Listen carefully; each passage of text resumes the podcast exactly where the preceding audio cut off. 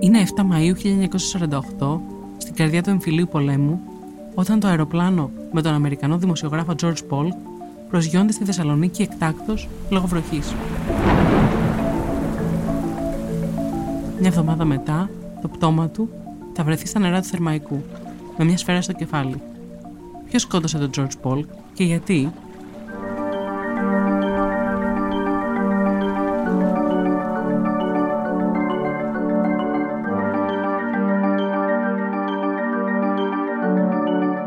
Στα τέσσερα ηχητικά ντοκιμαντέρ μιλούν ιστορικοί, επιστήμονες, καλλιτέχνες. Μας βάζουν στο κλίμα της εποχής καθώς ξεδιπλώνεται ένα αφήγημα με έντονα στοιχεία πολιτικού θρίλερ. Η πρώτη ίσως πράξη του ψυχρού πολέμου. Μια πραγματική ιστορία που απασχολεί ακόμα και σήμερα.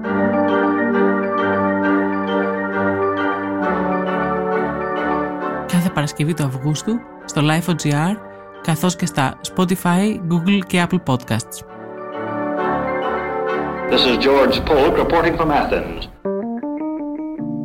Είναι τα podcast της Lifeo.